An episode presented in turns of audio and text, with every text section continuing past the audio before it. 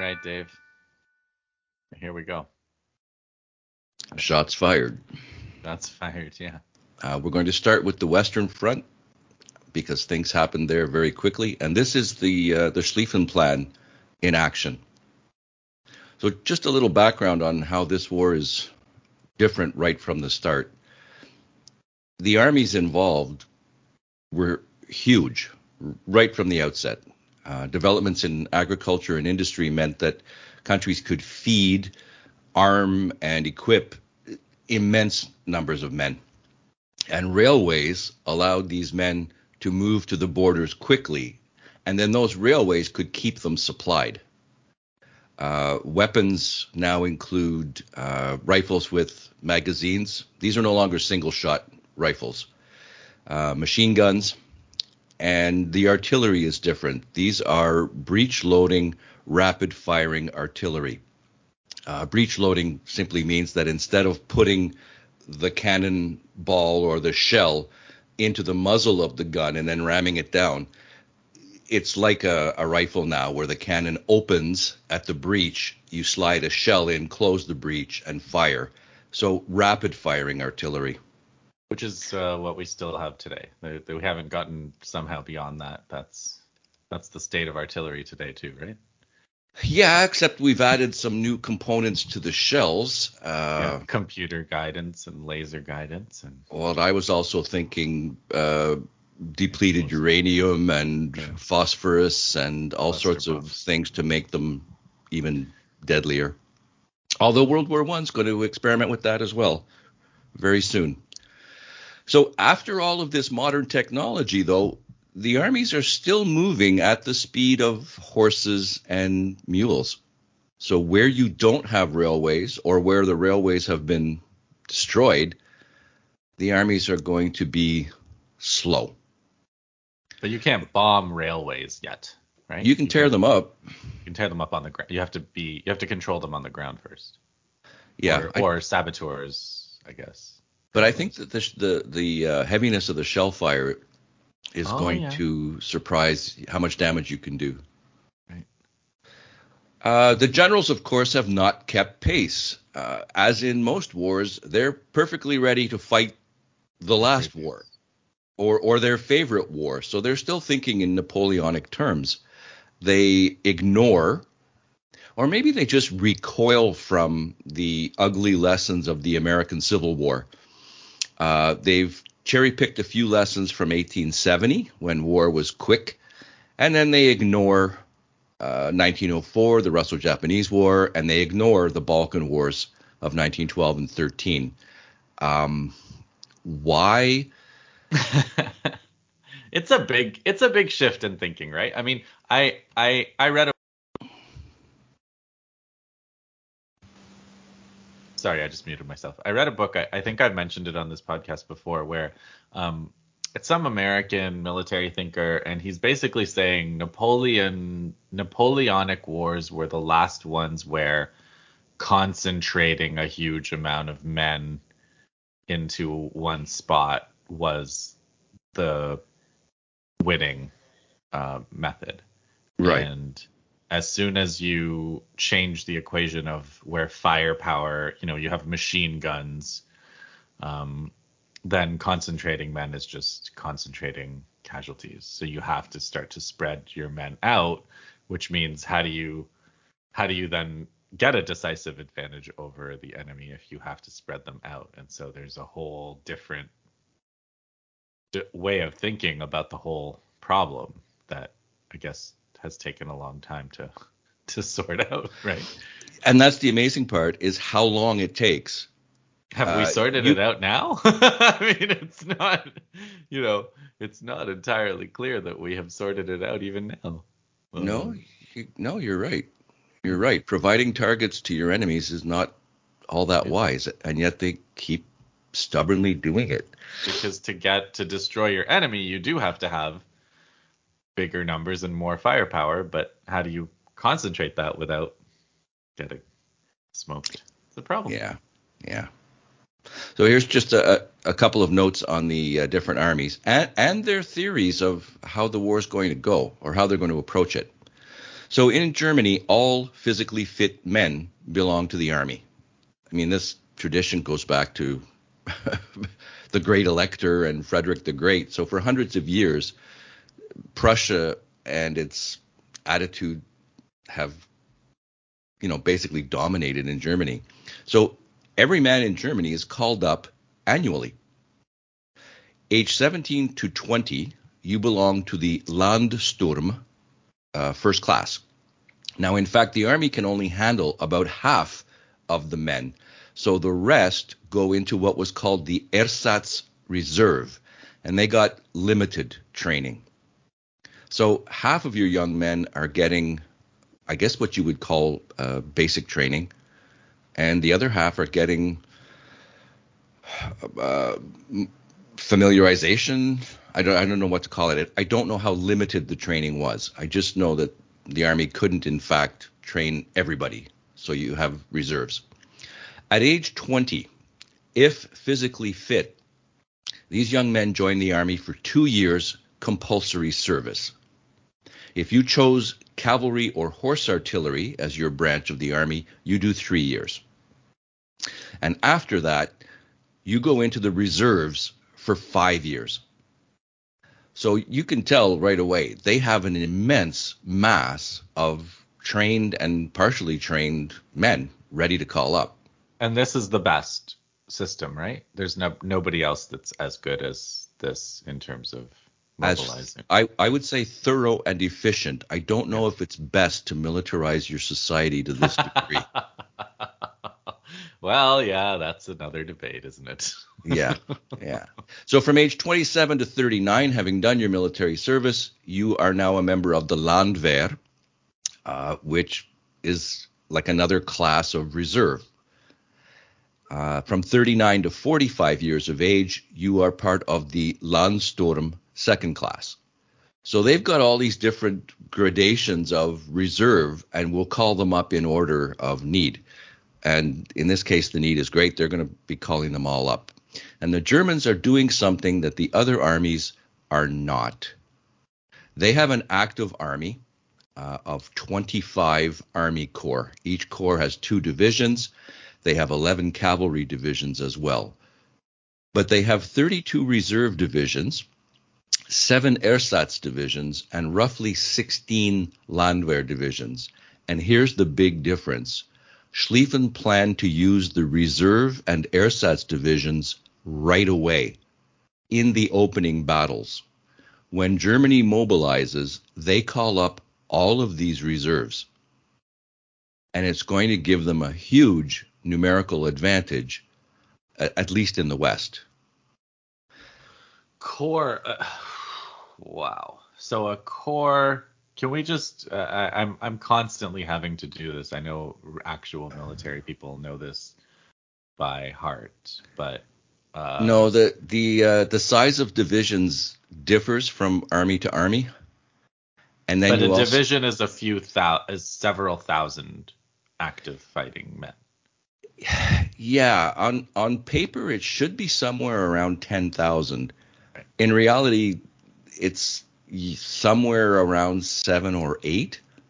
Right. And then a corps is tens of thousands of men.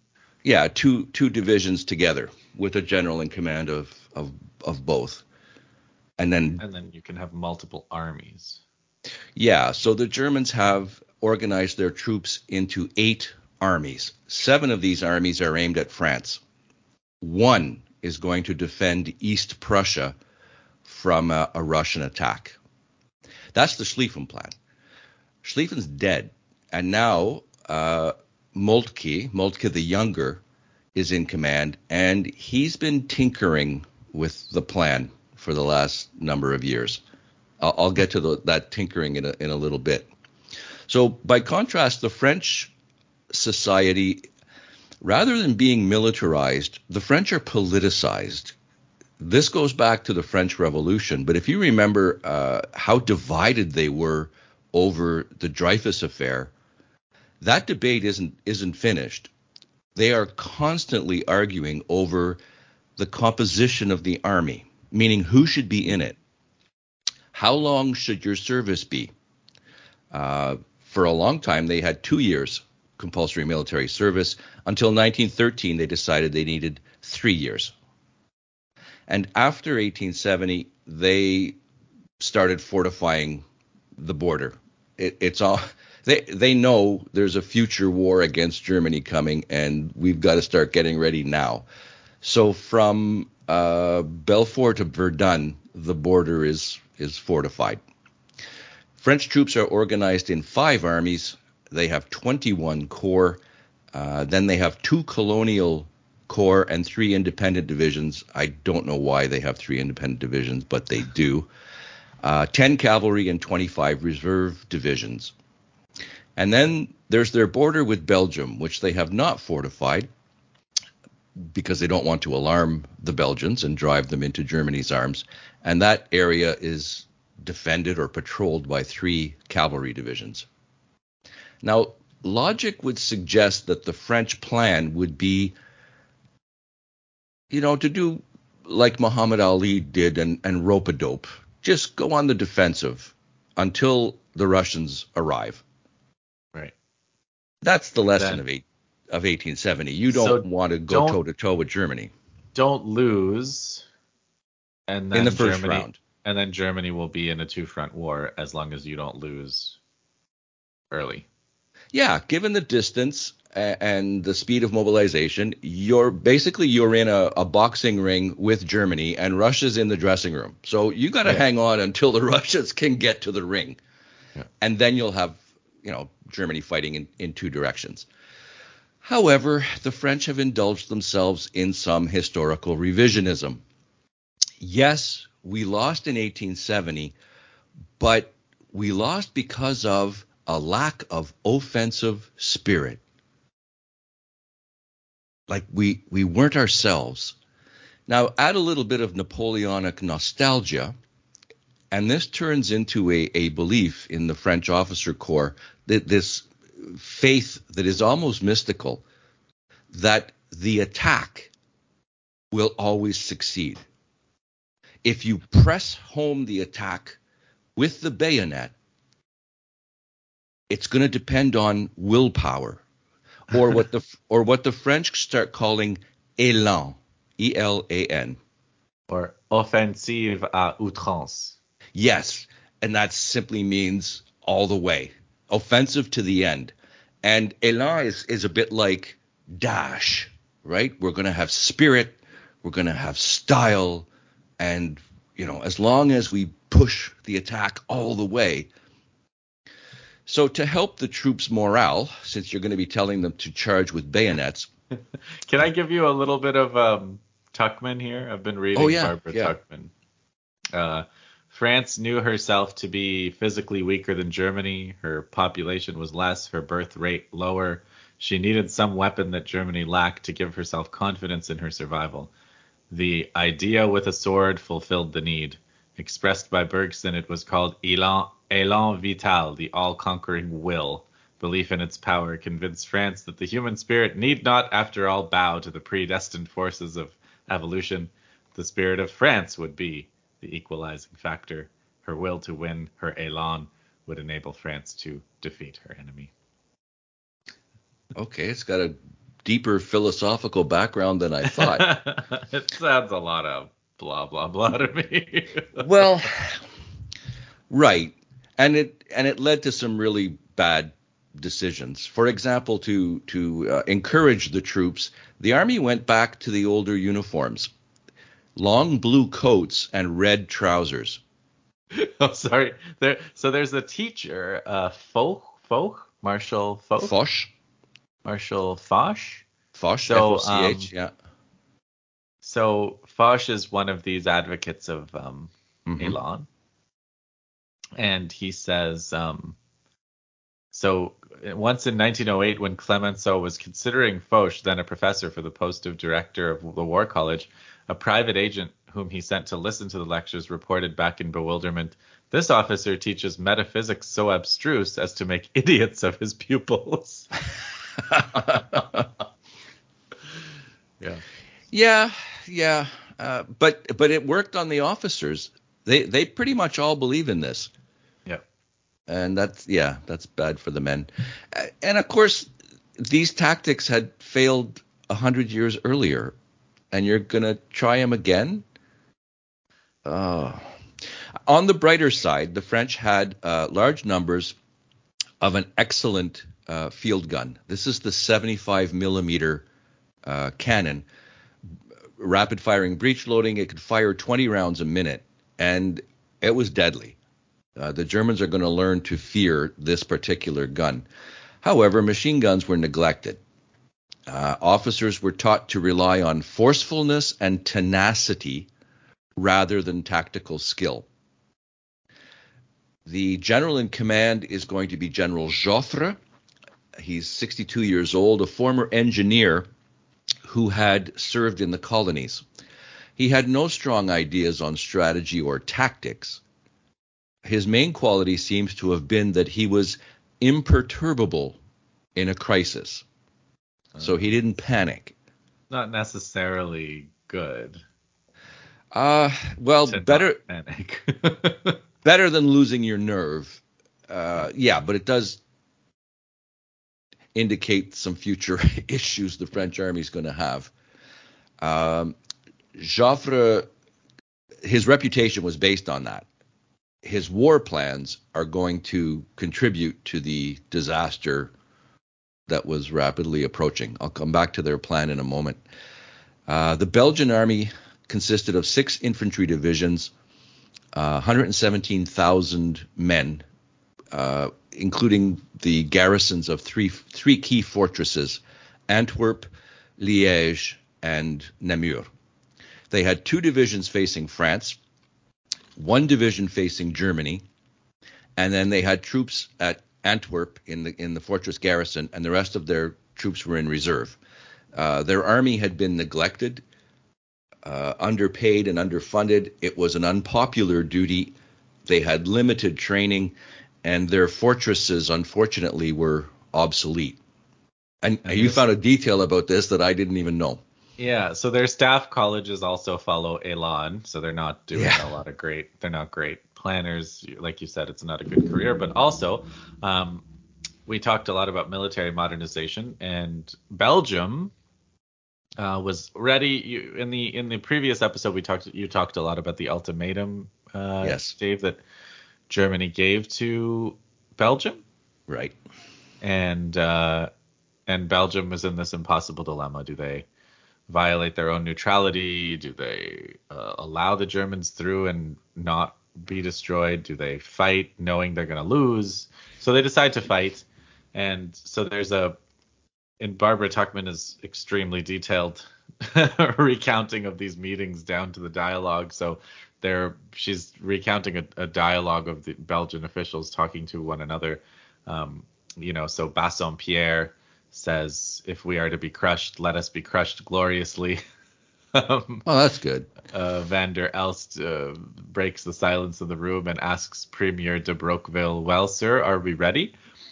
Uh, yes, we are ready, de Broqueville answered. Yes, he repeated, as if trying to convince himself. Except for one thing, we have not yet got our heavy artillery. Only in the last year had the government obtained increased military appropriations from a reluctant parliament conditioned to neutrality. The order for heavy guns had been given to the German firm of Krupp, which, not surprisingly, had delayed deliveries. Oh dear. It's funny because, yeah, I mean, Tuchman's book talks all about like Belgium and how they tried to make an appeal to the Kaiser directly and King Albert and all this stuff. But it- like, it's funny too because Belgium was just so one of the worst. Like, we know Germany was one of the worst scramble for Africa, but Belgium was also just as bad in Africa and Yeah. in Congo, and so much of their wealth that's being destroyed now in this story is stolen from Congo. It's all very, it's all very weird to read.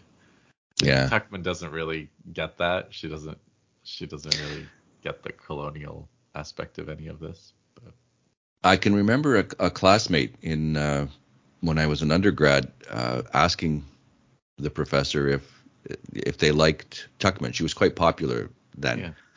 And the professor's reaction was like somebody had poured vinegar on his on his face. He was just, oh. So she's a popular historian, and yeah. what that means is she she she tries to make it an interesting story. I think it already is, but she tries to add, you know, the personalities, and yeah, she'll yeah. make up a conversation here or there. Uh, she'll she'll give them uh, emotions when they speak, and you know, you're thinking, were you there? How do you know this? right. And I, I don't think she cites things. She has a, a, bibliography, an extensive one. She's done her research, that's for sure. She just doesn't use citations. So professional historians, you know, uh, are horrified that people are reading her. Well, yeah, that's because your stuff is dry as dust and she makes it fun. right? If they're going to make a movie, it'll be out of her book, not yours. So she's uh, not a prof somewhere? I don't think so. Interesting. Yeah, it doesn't look like doesn't look like she was a prop anywhere. Okay. Well, let's continue. Good writer though. Yeah, no, it's remember when we were talking about Thomas Pakenham? Yes. Uh, and because he wrote a book about Scramble for Africa, and he's also like as he as he walked towards the office of you know Bismarck, he scratched his head and sweat formed on his furrowed brow. You're like, what? how do you? I, how? He was watching the video. oh wow. Uh, okay, so the British Army, very very different. Uh, small, uh, professional army. Uh, they're going to organize the British Expeditionary Force. This will be six infantry divisions and one cavalry division, a total of about 160,000 men. Now that seems to add up to like more than 20,000 in a division. But I wonder sometimes if they're counting support troops as well. Everybody probably counts differently. Yeah, they do, just to make things more confusing. Uh, so this army is small but well trained, uh, especially in marksmanship. They learned a lesson in the Boer War about how deadly uh, firepower could be. Even the British cavalry were issued rifles, which is unusual. Uh, they wore khaki uniforms. They'd given up the red uniforms after the Boer War, realizing they made perfect targets. And this army is composed of volunteers. Behind that, they have the territorials and the yeomanry, two distinct reserve groups uh, consisting of about 14 divisions that are neither fully trained nor fully equipped. But there's uh, one guy in Britain who has a flash of insight, and this is Lord Kitchener.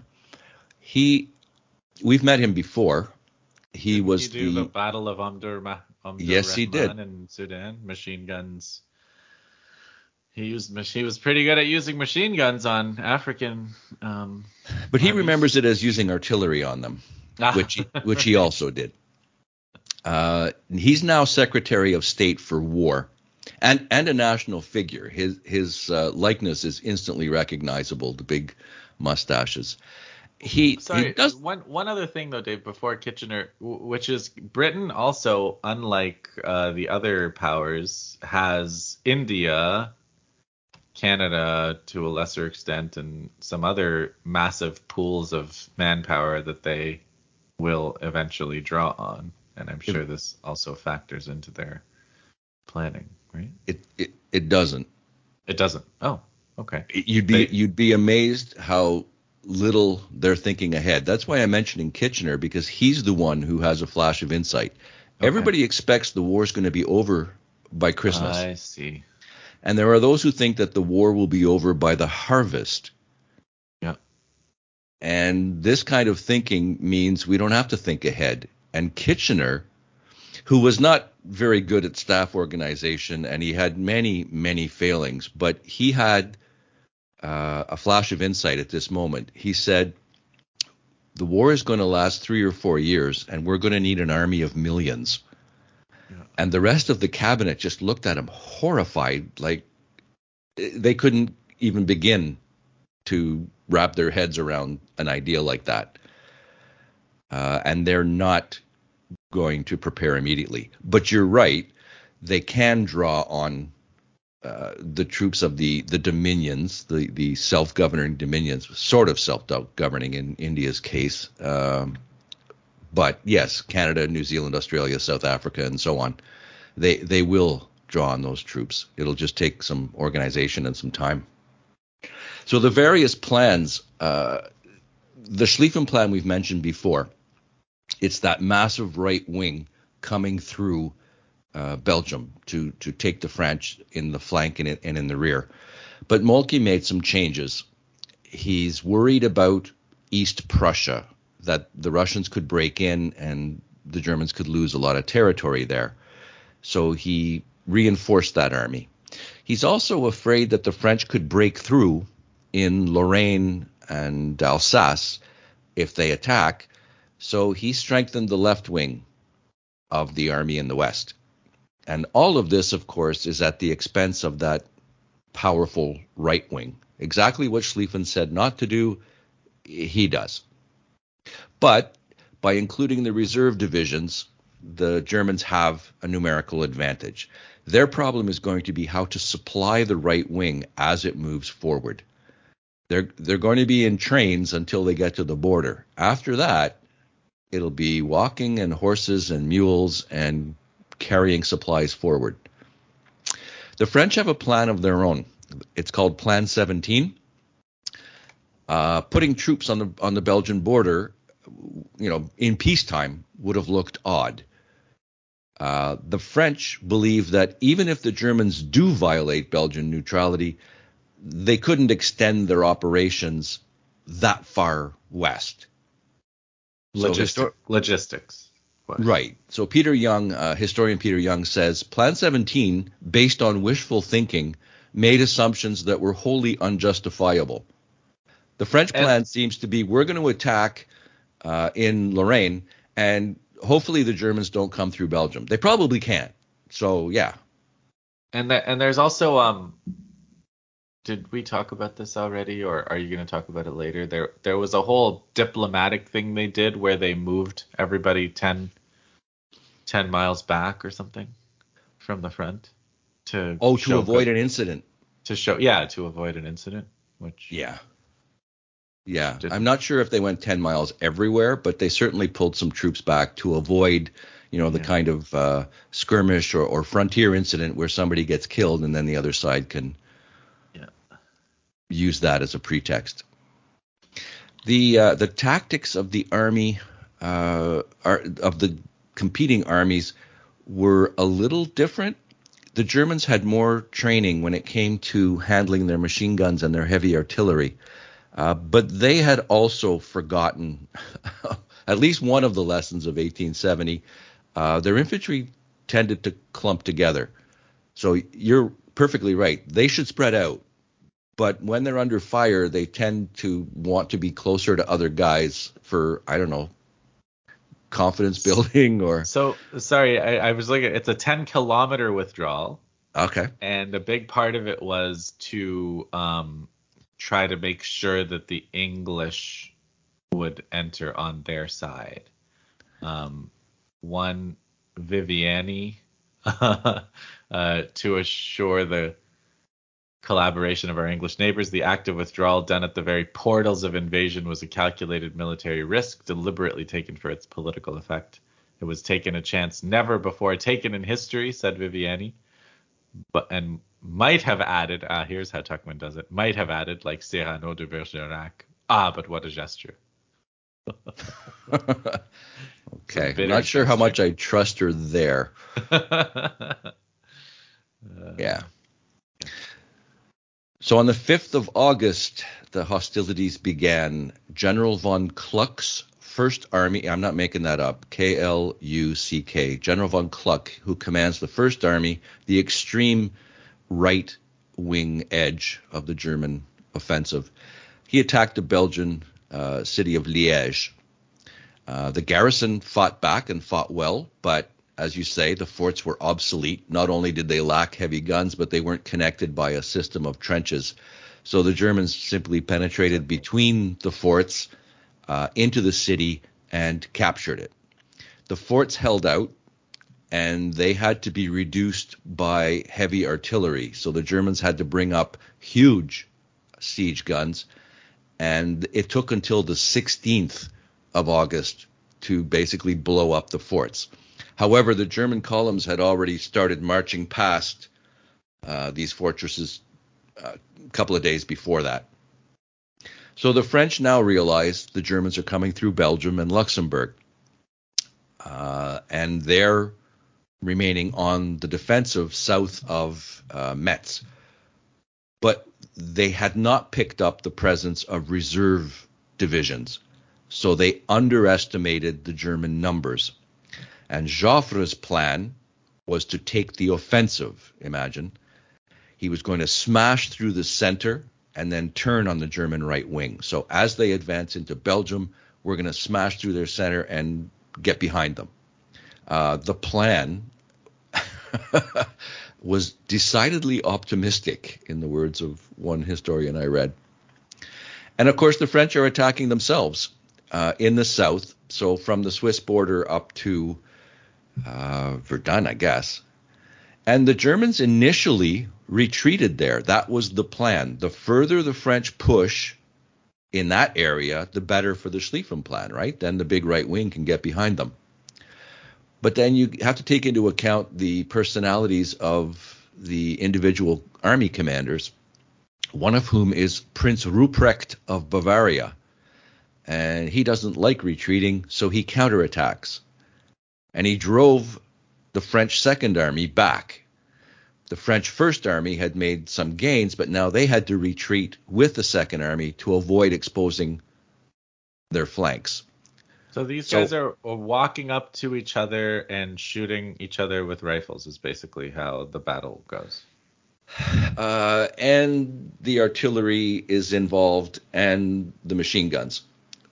Right. But it's they're they're not in uh, they're not in trenches yet. Yeah, nobody's dug in yet, so it's it's there's some kind of maneuver. It's a war of movement for now. Yeah.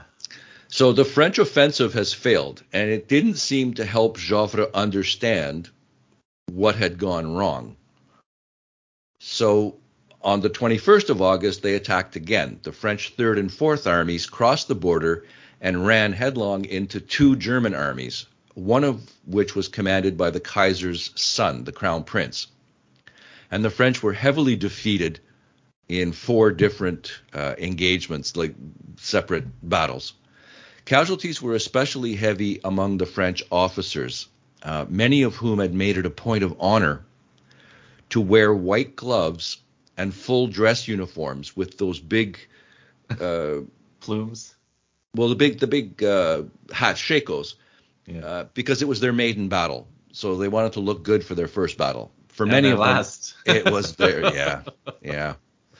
Uh, the French had to retreat to the River Meuse, and the Crown Prince pursued energetically. The Germans, it was their turn to take heavy casualties from the French artillery, especially those 75 millimeter guns. So there's a, a situation here where the French are acting according to plan and failing dismally, and the Germans are not acting according to plan and are attacking. You're, you're not supposed to be attacking on this side. The attack's on the right. You you stay put and draw the French in, but they didn't do that. Back in Belgium, the Germans are advancing, but they're getting frustrated by Belgian resistance and the delays which this is causing. So here we get to a situation which I like to call poor little Belgium. Uh, the Belgian defense won considerable admiration in other countries. There are journalists present, and, and none of these countries have imposed censorship yet. They haven't figured it out. So they are they're reporting on you know the brave Belgian fighters and how they're resisting the huge German army. So it's very much a David and Goliath situation. And then the Germans went ahead and made things immeasurably worse for themselves. They adopted from the very beginning a policy of intimidation.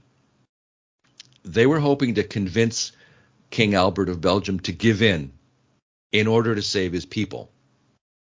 So an envoy under flag of truce uh, went to threaten that German airships, Zeppelins, would destroy Liège from the air. Oh. And on August 6th, they dropped 13 bombs on the city, killing nine civilians. So they didn't have the means at their disposal to carry out their threats, but just, you know, the fact that they're making these threats. And they're aerially bombing. So Italians, I think, were the first ones to do this, right? In in Africa. Yeah. And, uh, and now it's already come to Europe. They yep. already brought it to Europe, bombing yep. civilians from the air. Mm-hmm. Three years. So, just it was just uh, 1911, I think, was the first yeah, from what I read, it sounded like the first aerial bombardment. And just three year, three years took three years to, to start doing it in Europe. Oh. Yeah. So the Belgian army didn't have much choice but to retreat to the fortress of Antwerp. Uh, but as they retreated, they thoughtfully tore up the railway lines so that the Germans couldn't use them. They blew up bridges and they cut telephone and telegraph wires.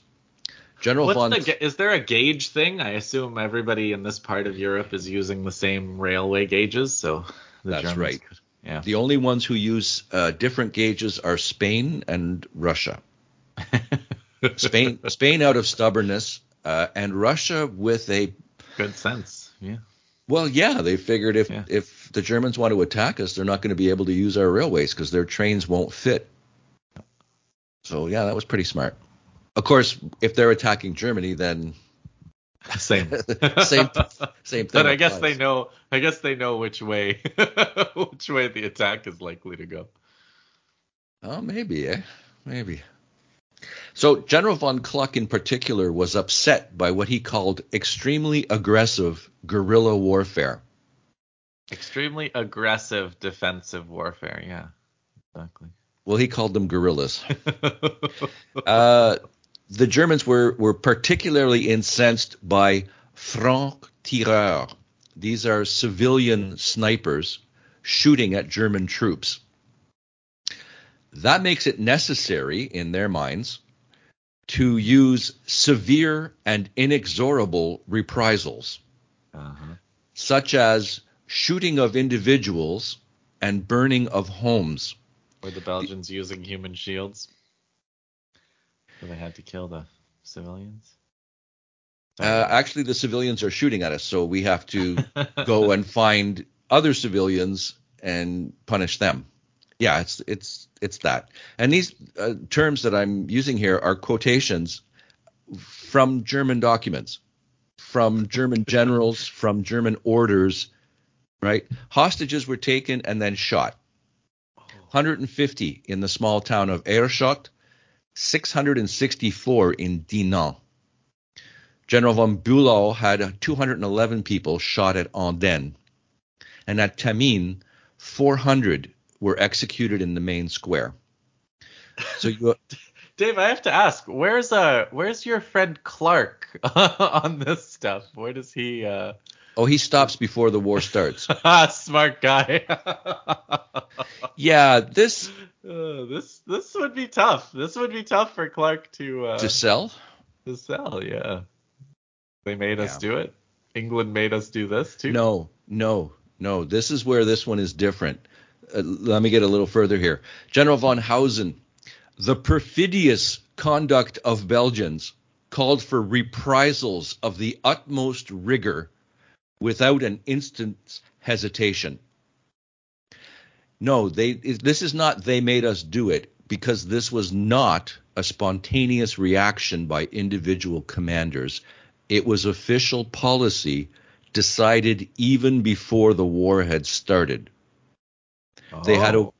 they had a German word for it, Schrecklichkeit, frightfulness. This this plan of reprisals was deliberate. The Germans knew that they could not afford to detach strong forces to guard their lines of communication. So the civilian population had to be thoroughly cowed, thoroughly intimidated. Proclamations were printed in advance, detailing the offenses and the punishments. So here's a quotation For all acts of hostility, the following principles will be applied. All punishments will be executed without mercy. The whole community will be regarded as responsible. Hostages will be taken in large numbers. So you yeah, they're taking collective responsibility. If a civilian shoots at us, we are going to go and execute hostages. They, uh, the, the, is there any I you know, international law is a joke, but is there international law about this at this time, or was it after? Is it the Geneva No, the- Conventions or after World War? The Hague Conventions, 1907, uh, 1909, and I think no, they talked about all these things. You you can't do this. You're not allowed to do this, right? No. And uh, and you know what? Never mind the Hague Convention. What about common sense? right. I mean, if anything, these atrocities are only going to stiffen resistance and, and Belgian resolve. General von Kluck complained the measures taken were slow in remedying the evil. Slow. Well, duh. You know, I don't understand. We're shooting hundreds of Belgians and that they keep shooting at us. And and the worst part of this, as I mentioned, there are journalists in Belgium and there are American journalists in Belgium. They're following the German armies with credentials and they're seeing, you know, sacked houses, uh, blackened villages that have been set on fire and endless files of refugees. German counter propaganda was really clumsy, and it seems to have been directed more at uh, uh, a German audience. So Princess Blucher was told that there were 30 officers in a hospital in Aachen, their eyes gouged out by Belgian women and children. So I mean, first of all, to to believe something like this is laughable, but I also find it's interesting like they only mention the officers. How many enlisted men had their eyes gouged out and why are they not at the hospital? Maybe the segregated. Sure, the class system. We only count off. Well, how many times have we have we done, you know, British colonial adventures and the casualties are separate, right? The Yeah. British lost 17 officers and 240 enlisted men. Some of them were even nice guys. Yeah. So there's an episode. I think Tuchman covers it pretty thoroughly. The the sack of Louvain or Le- Leuven. So this is a town in in Belgium which the Germans occupied uh, on August 19th. There was no resistance. The municipal government, thoroughly intimidated, had already confiscated privately held weapons. So they were afraid of German reprisals and they took steps to make sure there wouldn't be any. Nonetheless, the Germans took hostages from the municipal administration, the magistrates, and the University of Leuven, which was uh, famous. I don't know how old it is, but it, it's one of the oldest universities. Yeah, that's the Lo- It- the Lovanium. I think uh, I think a couple of years before Congo became independent, like Congo became independent in 1960, and I think in like 1958 they allowed three Congolese to study there. they were like, "Look how forward thinking we are." When was this? I don't know, 1957 or something. There, there was Oh like my just just before the end of colonialism, they they allowed like a handful of of Congolese students to go there. I think. Forward thinking. Yeah. anyway, this is a, I, I- the uh, the name rings a bell. The the University of Louvain rings a bell for me, and I realized what it why. Founded in 1425. Oh my goodness. Yeah, that's Yeah. one of the oldest in the world. Yeah. Well, there's some couple hundred years older, but that that's pretty pretty old for this part of the of Europe. Uh, so hostages and the Germans forced the inhabitants of the town to keep their front doors open and their windows lit through the night. Hmm. So m- martial law with some weird rules. Surveillance, so they can see inside. Yeah. On the 25th of August, although they had encountered no resistance from the population, German soldiers panicked. I guess there was a rumor that you know the Belgians were counterattacking or that the British were there or you know, basically the Germans panicked. and in the dark, some of the Germans fired on other German troops. So a friendly fire incident starts it all off. Yep. And that led to civilians being shot or bayoneted, homes being set on fire, and some of the bodies recovered afterwards showed signs of torture.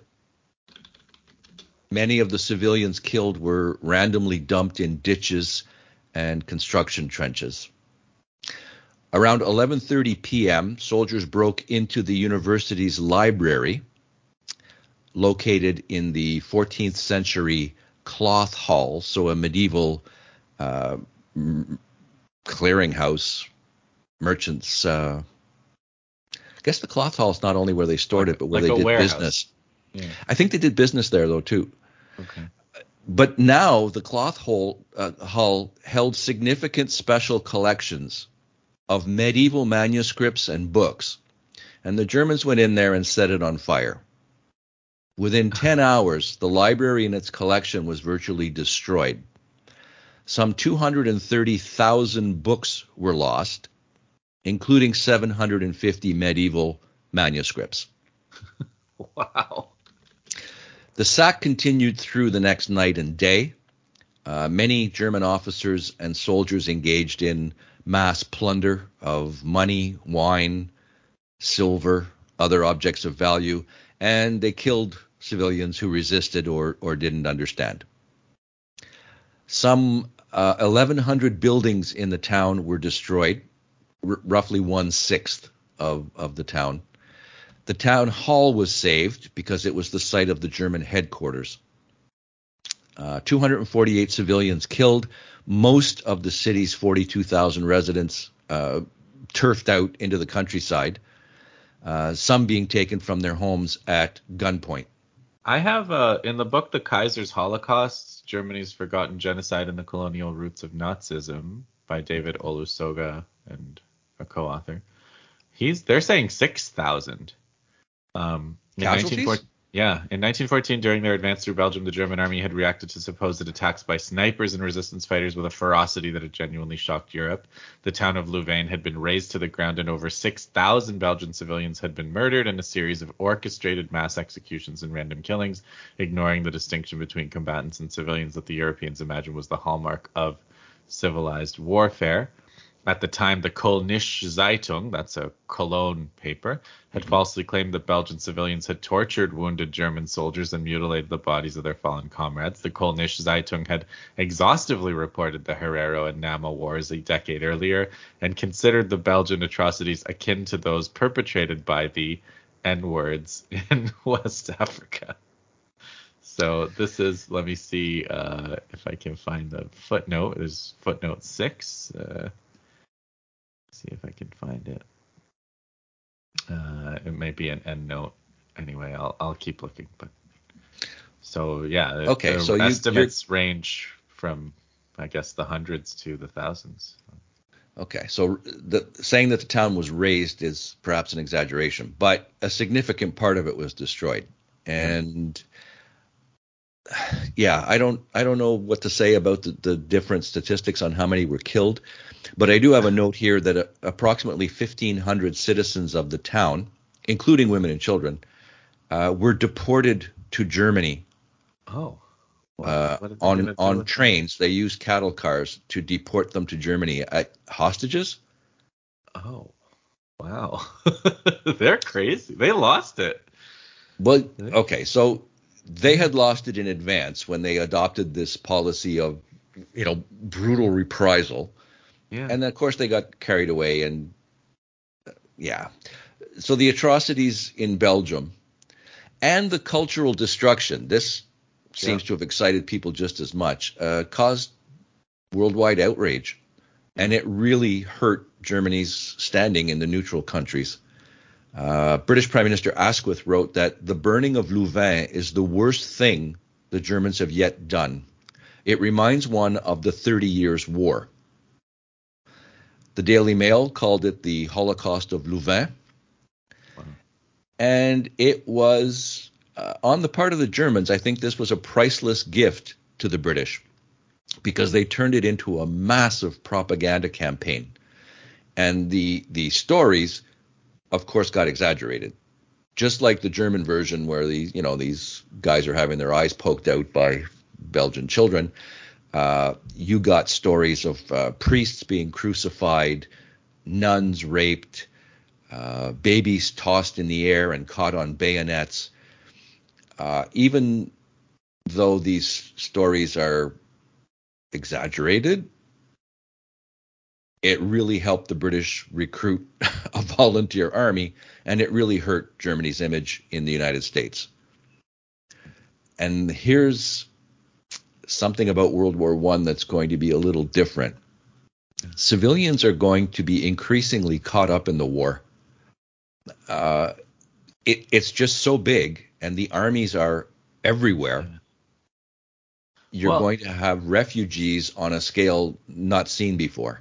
It's interesting because I guess as the war nerd, who's got a very popular podcast, it's Mark Ames and uh, Gary Brecher, or AKA John Dolan. Uh, you we read their newsletter, right, Dave? Yeah, it's very good. Um, so he has this whole thing where he talks about like there's more civilian casualties the more maneuver warfare there is, and less when it's more static. But I guess especially in this period, it's uh, maneuver, so more. Yeah. No, you're you're entirely right. This is the war of movement, and it shows how how many civilians are going to be displaced, uh, if not killed or or injured, certainly forced to become refugees. But I find there's a more troubling uh, aspect here. It's civilians as targets. Yeah. Yeah. Well, yeah, and I mean, remember, I think Trotsky's, or I don't know if it was Trotsky who said it, but they, it was someone else who was talking about how the ball, the second round of the Balkan Wars were kind of scary for that. And uh, oh gosh, but yeah, and that's and that's deliberate. But this is deliberate too. Yeah. You you can't argue that oh it just happened. Yeah. So the the Belgian army in Antwerp is going to tie down two German corps. So that's a significant contribution. Basically, the vast majority of Belgium is overrun by the Germans, and yet they're still fighting. So poor little Belgium is going to become brave little Belgium in the eyes of the world for continuing to fight against, you know, overwhelming odds.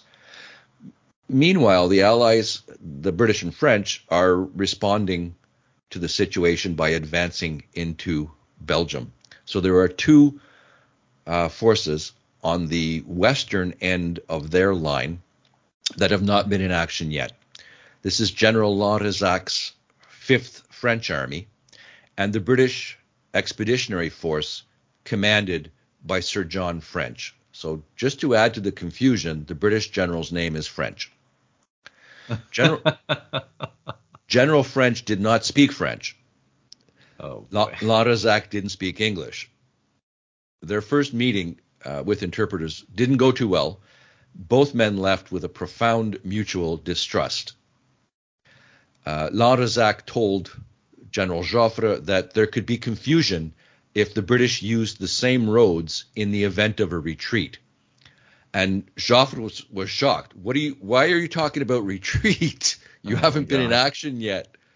And before the war, Lanrezac had been, uh, I quote, a veritable lion. But now he's thinking of retreating before his army has seen any fighting. and the British, of course, they're going to help Belgium, but they don't have a mobilization plan for landing in Antwerp. And and what would that serve anyway? You would just be besieged along with the Belgian forces. So they went ahead and landed in France, and they're now on the Belgian border, moving into Belgium beside General Lanrezac's army. Uh, they're going to see action. On August 23rd, General von Bülow's army attacked along the Sambre River with four German corps. And uh, according to someone who was there, it rained shells an Algerian battalion so the French are already using colonial troops.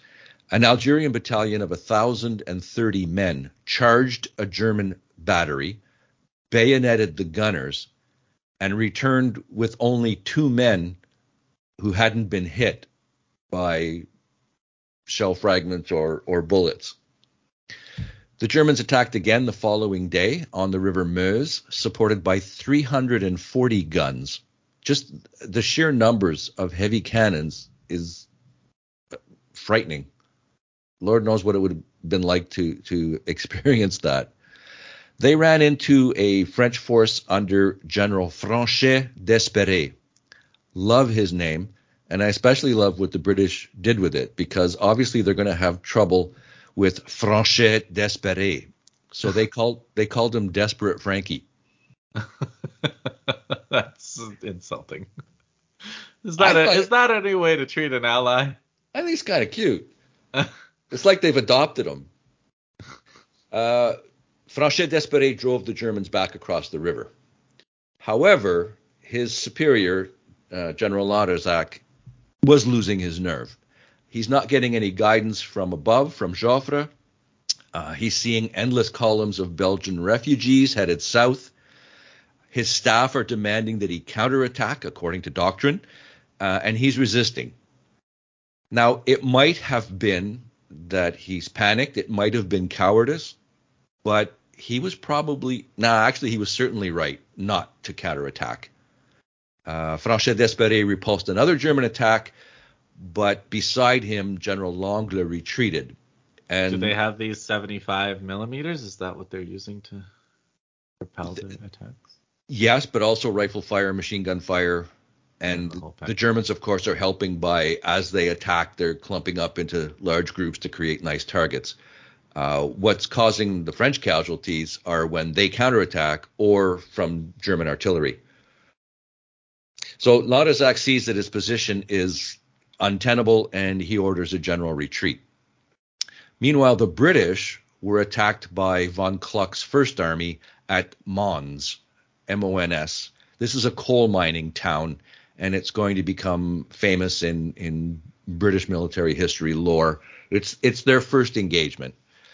General Smith Dorrien's corps lost 1,600 men, but inflicted heavy casualties uh, on General von Kluck's troops.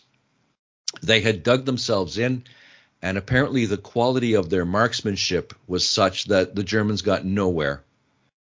Uh, unfortunately, Lanrezac beside them has begun retreating, and that leaves the British with both flanks exposed.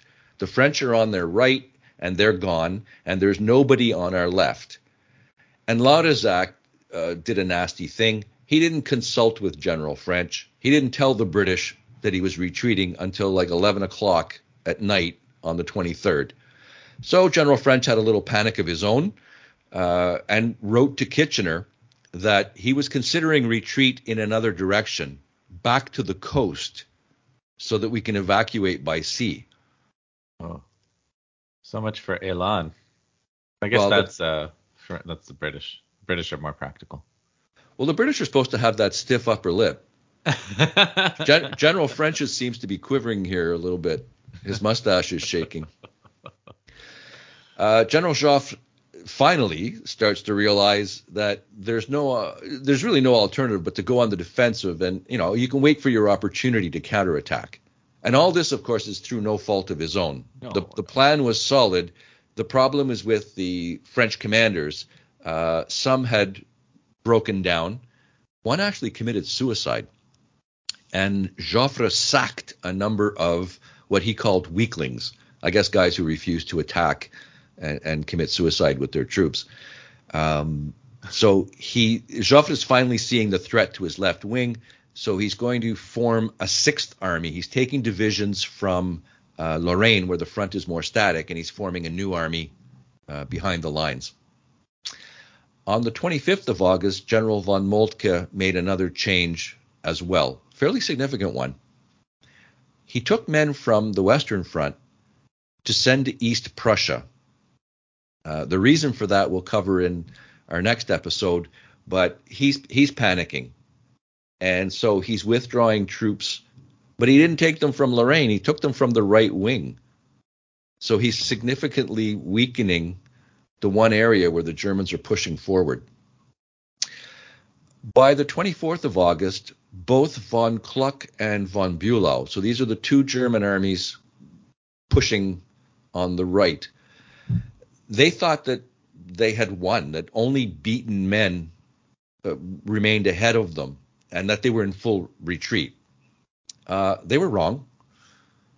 Uh, General Smith Dorrien, this is one of two British Corps commanders. The other is uh, Douglas Haig. We'll, we'll have more to say about him later. Uh, Smith Dorrien realized that his men were exhausted and that units were still, you know, still coming in. So we've got stragglers, and he decided to let some of the men rest and, and the rest of the stragglers come in. He's going to stand and fight for a day at a place called Le Cateau. Uh, Smith Dorrien had three divisions.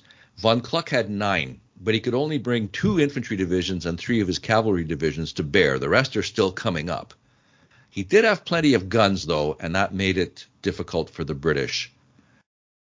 But the Germans did what the Germans had been doing so far. They advanced in bunches, uh, firing from the hip, which is not conducive to accuracy. Yeah. And they suffered hev- heavily. Smith Dorrien lost 8,000 men and 38 guns. But German losses were so heavy that they came away convinced that the British had 28 machine guns per battalion. The real the real number was two. It's just that British rifle fire was so accurate that the Germans suffered heavily. Target target rich environment. Yeah. Yeah. So Joffre finally met with Lanrezac and General French together. And Lanrezac and French complained about everything. Uh, they were facing superior numbers. His flanks were in the air. His men were too exhausted to go over to the offensive. And listening to General French, Joffre came to the conclusion that the British Expeditionary Force was coming apart. Truth was that General French was just overly gloomy, like beyond pessim- pessimism. Uh, and on the other side, General von Kluck was overly optimistic. He thought he could cut off the British. But things are beginning to go wrong for the Germans and, and their plan. Uh, Moltke has been besieged by requests from his other commanders that they could launch offensives of their own. The Crown Prince and Prince Ruprecht of Bavaria were tired of just sitting still, so they launched their own attacks uh, from Nancy, from Toul, and Epinal. This is August 24th to 27th, and they were hurled back. The attacks were unnecessary even if they'd succeeded, they wouldn't achieve anything critical, and all it did was waste troops. On the 29th, Bulow basically blundered into Lanrezac. They ran into each other, and the Germans suffered heavily. Uh, Lanrezac counterattacked. He didn't want to, but Joffre was there in person and ordered him to. Uh, had the British under General French cooperated, they might have had a big victory. Uh, but the British didn't, and it was left to Franchet d'Espèrey to save the day again. Uh, the Germans pulled back, and Lanrezac's army was able to retreat from then on w- without too much trouble. September 1st, there was a stormy interview between Kitchener and General French, and Kitchener told him to keep the BEF in the line and conform to the movements of his allies. So he gave him a. We're fighting. How deep are we in France now? Are we fighting? We're we retreating. Never, never, yeah. We're retreating every day. Okay. So yes, the Germans are still driving forward, but gaps are starting to appear between Kluck and Bulow. For for one thing, Kluck is trying to get around the British flank, so he's moving further west. Uh, Second, they're desperately missing the troops that Moltke has sent east. And third, they've got quite a few troops tied up around Antwerp, you know, uh, hemming in the Belgian army. So as they advance, the distances are getting greater and gaps are starting to open.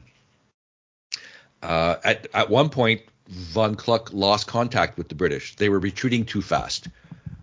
But when he found some troops to attack, they turned out to be f- Frenchmen. They were Lanrezac's troops. He's so everywhere. he's in the, he's in the wrong place. So Moltke now changes the Schlieffen plan again.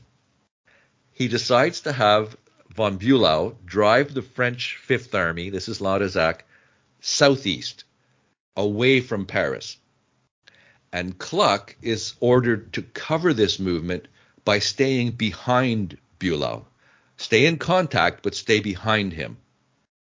Now, Kluck's on the spot. He knows he's in a better position to attack the French Fifth Army. So he went ahead and crossed the River Marne. He left one corps behind as a flank guard. How far into France are they? Well, that night the French government left Paris. Oh. There was uh, apparently a lot of smoke from burning papers, and the, the French government left for Bordeaux. they, they, were going pretty pretty darn far. Uh, they left behind uh, General Gallieni in command of the capital, and we've oh, met Gallieni yeah. he He's the really aggressive one that wanted to take Morocco because they had Algeria, I think. It was that was one of his things, right? Uh him and Lyautey, yeah. Yeah, yeah, yeah, Lyautey. Yeah. But Gallieni's more famous for uh, Madagascar. Mm-hmm. So oh, he yeah, served, the queen, the mad queen. Yeah. Ranavalona, yeah. So he served in Senegal, in Réunion and Martinique, in Indochina, uh, and Madagascar. He was governor there, and he's the one who exiled Queen Ranavalona. Gallieni was senior to Joffre, but declined the post of chief of staff because he was only two and a half years from retirement. This is a very ger- geriatrically commanded war. Maybe they all are like that, but this is all these guys are so old, eh? Yep, they certainly are. They well, they operate on seniority. Yeah. yeah. And aristocratic connections. Uh, an aircraft pilot, French, reported that the Germans were moving southeast. So here's a new feature of this war. You have uh, basically private aircraft owners flying their plane. It's going to take a little while for the armies to get like their own air forces. So this is just a French guy with a, a plane who's flying overhead and he can see where the Germans are. So he reports that the Germans are uh, moving southeast.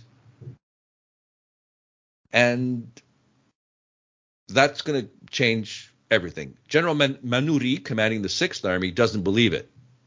But that evening, the report was confirmed, and Gallieni decided we must strike. He asked Joffre for permission, and when Joffre saw on a map the position of Kluck's army, he said, a remarkable situation. So what he had to do was stop the retreat. He's got to get the Fifth Army to stand firm, and then he's got to have the British join with his Sixth Army, the one he collected, to attack von Kluck on the flank. So he's done one positive thing. He dismissed Lanrezac and replaced him with uh, Franchet d'Espèrey, Desperate Frankie. Now he has now he has to make sure of the British general, General French. So he went in person, made a dramatic speech to Sir John, and apparently struck the table with his fist. I think Tuchman describes it that way. Oh, yeah. Monsieur le Maréchal, the honor of England is at stake. the French have been yelling at England about their honor for this whole war because uh, Tuchman also describes some incident where they were they kept going to England and asking them if they were going to join, and then some reporter or somebody said, "What are you, you know, what are you thinking?" And and one of these French officers or politicians said, "I'm wondering whether the word honor has to be removed from the English dictionary." Good one. Good yeah. one. So French has to basically say, "I'll I'll do what's possible," which sounds like a cop out to me, but uh, on the other side, uh, Moltke, the, the German commander in chief, he's panicking. In fact, he was well on his way to a complete nervous breakdown. But he's wondering where are all the prisoners? Where are all the captured guns? If we're winning, we should have, you know, tens of thousands of prisoners, and hundreds of captured guns. Now he finally receives a report on the presence of the French Sixth Army, which up till then they, they didn't know where it was or that it even existed. So he orders uh, Kluck and Bulow to turn and face Paris. There's a little uh, episode I have to include here because it involves uh, your General Foch. So, meanwhile, the French armies in Lorraine have repelled the German attacks. Uh, but General Foch's Ninth Army was under severe pressure. And on the 8th of September, he sent a famous telegram to Joffre.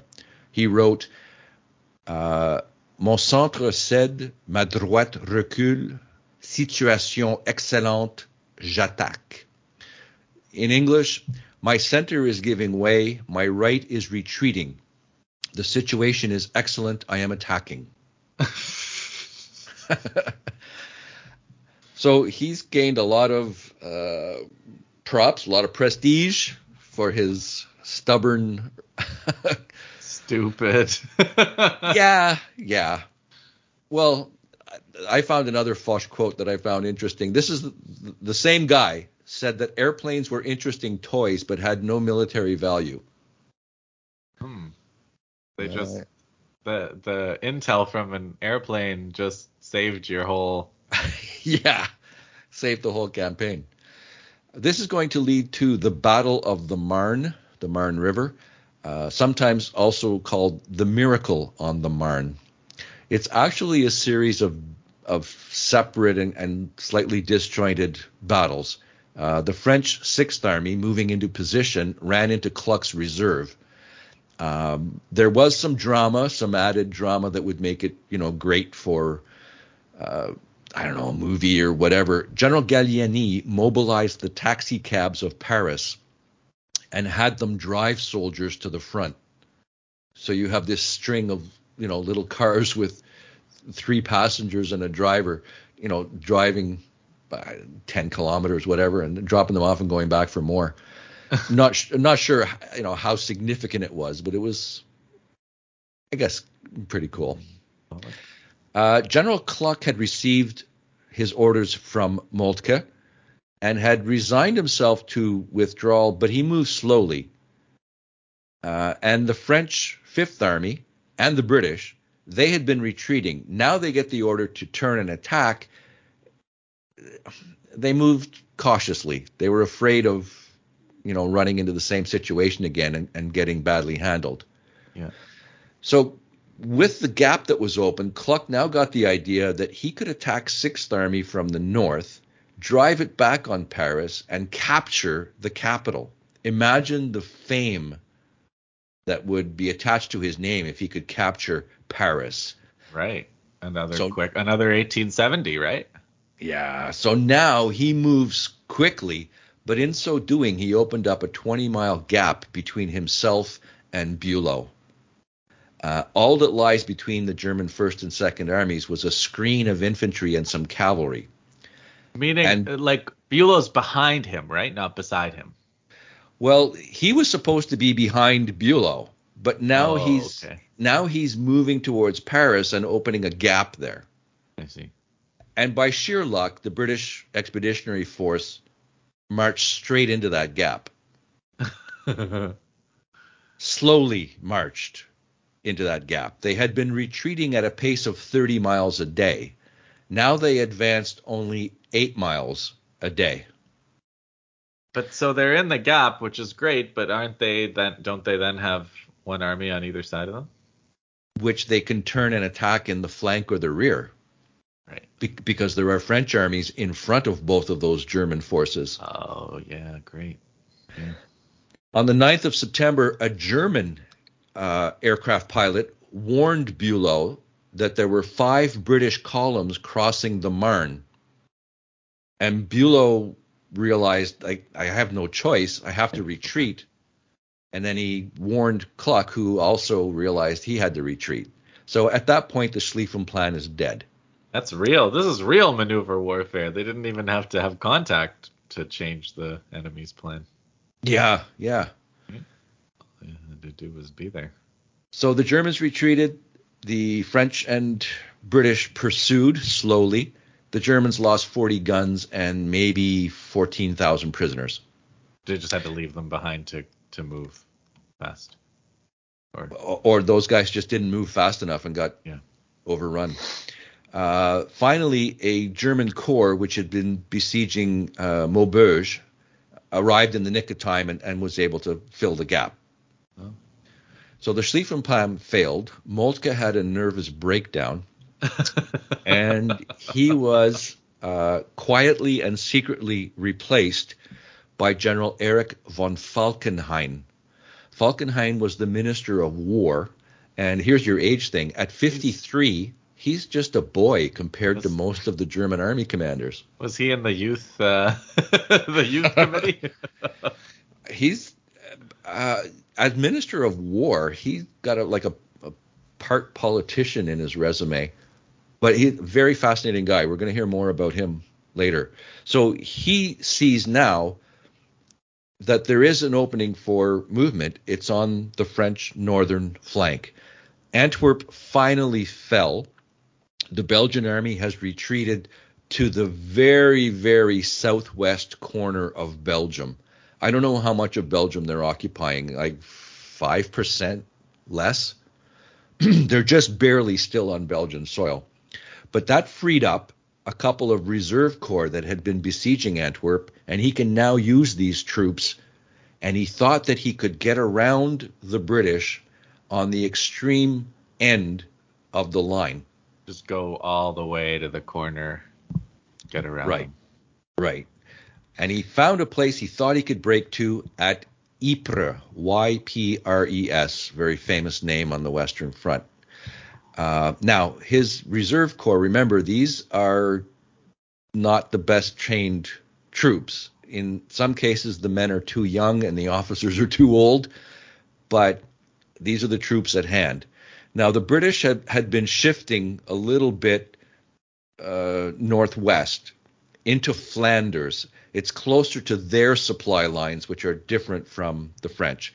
They've also sent over another division from uh, Britain, 7th Division, have landed. So the Germans attacked at Ypres, and this battle lasted from October 12th to November 11th. The Germans did break through at a place called Gheluvelt, but a British counterattack threw them back. And in these battles around Ypres, the British lost 50,000 men. And the Germans, some estimate, lost twice as many. Uh, AJP Taylor notes a pattern that's going to be repeated uh, over and over again in, in World War One. The defenders are able to bring in new men by rail faster than the attackers can move on foot. So you get a breakthrough, you start to push forward, and within a day or two, there are fresh troops there to resist you because they came in by train the casualties were uh, crazy. Um, there were 84 battalions in the British Expeditionary Force. By the end of Ypres, none of them had more than half of their men remaining. Wow. The the first battalion, the Queen's Royal West Surreys, were down to two officers, two corporals, and 27 men, out of a complement of a thousand and most of these guys that were left were from the transport and cooking details. They just picked up rifles and got into the line. Are they reconsidering Kitchener's uh, prediction now? They're going to have to uh, because although they fought, you know, pretty well at places like Mons and Le Cateau and, and at Ypres, this is the graveyard of, of the British professional army. Their their best troops you know, yeah. they've basically lost half of them, more than half. And here's a a stretch of the Western Front conflict that got the name the Race to the Sea. Both the Germans and the uh, British and French are going to try to leapfrog each other uh, by moving north and and west to be first to reach the English Channel. Well, that's not what they're trying to do. They're trying to outflank each other. and then they're going to end up running out of land to outflank each other when they reach the English Channel. So by the end of 1914, the front lines run from Switzerland to the English Channel. Take a look at a map if you want to see what that means. It's an enormous uh, territory, and also the line does not follow the French border because they've lost a huge, huge chunk of northern France. And this almost, is uh, this is probably unprecedented in Europe, a, a, front line this long. Maybe. Oh yeah, because the armies are simply, you know, ten times bigger than anything we've ever seen. Yeah, yeah. Before this, the the largest battle was probably Leipzig in 1813, when you know 500,000 allies confronted Napoleon, who had about 350,000 troops. So that was so large as to be impossible to control. Now you have a couple of million men, you know, locked locked in. Uh, there are plenty of generals who think that the war of movement would simply resume in the spring, and and they were wrong. Because from now on, the front line wasn't going to move more than 10 miles either way for the next three years. So whose and, idea was it to to start digging to start the, digging now. The soldiers. Ah, interesting. no, no, they they weren't stupid. Uh, standing yeah. in the open when artillery shells is raining down is a bad idea. Now they they do have entrenching tools, and both sides are going to start planning for more extensive trenches than than the ditches the guys dug at first. Right. But effectively, by the end of 1914, both armies are digging in, and and they're going to stay where they are. So the impact of this, uh, you know, first part of the war, well, the Schlieffen Plan failed. You can argue that von Moltke ruined it, but it, it was a pretty. It would have had to be a really near-run thing for it to have succeeded. Yeah. And that means that Germany is now condemned to the one thing they were trying to avoid a two front war. And, and it's going to get worse for them than that. Uh, however, they do control about 10% of France. And unfortunately for France, that territory uh, contains much of her coal and iron, and that's under German control. And the same goes for you know all almost all of Belgium. The French army had suffered, I would say, catastrophic casualties. Uh, in the month of August alone, they lost 300,000 men. One month. Uh, Joffre, as we've seen, is no great general, but he came out of this with his reputation enhanced. Don't don't ask me why, but he, he's now the generalissimo. And the BEF, as I mentioned, is basically gone. Uh, volunteers are going to arrive to replace the losses, but they haven't been trained to the same level, and they are not the same quality of marksmen. So this is so interesting because when you think of World War One, you think of these long trenches and nothing much happening for years and years, but it started with such an incredibly maneuver based ca- high casualty dynamic campaign. Well, the ca- the high casualties aren't going to change, but yeah, the the mo- the war of movement is effectively over in the West. Yeah. Yeah. In the West, we'll see it's different in the in the East. I just have a couple of notes about the the first months of of the war. Uh, there were French soldiers from Cameroon, and I mentioned Algerians already in France by September of 1914. And by the end of the year, uh, Indian troops are going to arrive to reinforce the British. So uh, even though they haven't organized a large army of their own, they're certainly ready to fight to the last Indian. India, for sure. And they've got lots of them. And there was a uh, an episode on uh, Christmas Day, 1914, um, that makes me think to you know that possibility that the socialists could have prevented the war. Uh, on on Christmas Day, it's not a legend, but troops on both sides actually climbed out of their troops and mingled in the area between the trenches, which was already being called no man's land. They traded cigarettes. Uh, they exchanged small gifts. Uh, apparently, some football, soccer matches broke out. Uh, I read in two sources that the Saxons beat the British three to two. Uh, they they sang songs, they sang Christmas carols, and they weren't carrying their weapons. And all of this happened to the horror of the commanding generals. Right. You know, we, we can't have this fraternization. Fraternization. That's that's Lenin's. That was Lenin's watchword. He was just like socialists have to encourage fraternization. Yeah, yeah. So the next year, in December of 1915, uh, Allied commanders gave orders to prevent any repeat of the previous Christmas troops uh, truce. Sorry, uh, units were encouraged to mount raids to harass the opposing lines. Uh, communicating with the enemy was discouraged uh, by the simple expedient of artillery barrages along the front line throughout the day. So, Merry Christmas. Here are your shells. Don't uh, try to make friends anymore.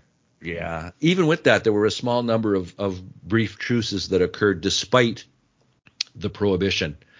Uh, the Germans reacted the same way. There was a general order from the 29th of December 1914 uh, forbidding fraternization with the enemy, warning German troops that every approach to the enemy will be punished as treason. So the war is not going to be a friendly sporting match anymore. No. Well, I mean, yeah, well. All right, so we'll stop there. We'll go to the east now, yeah?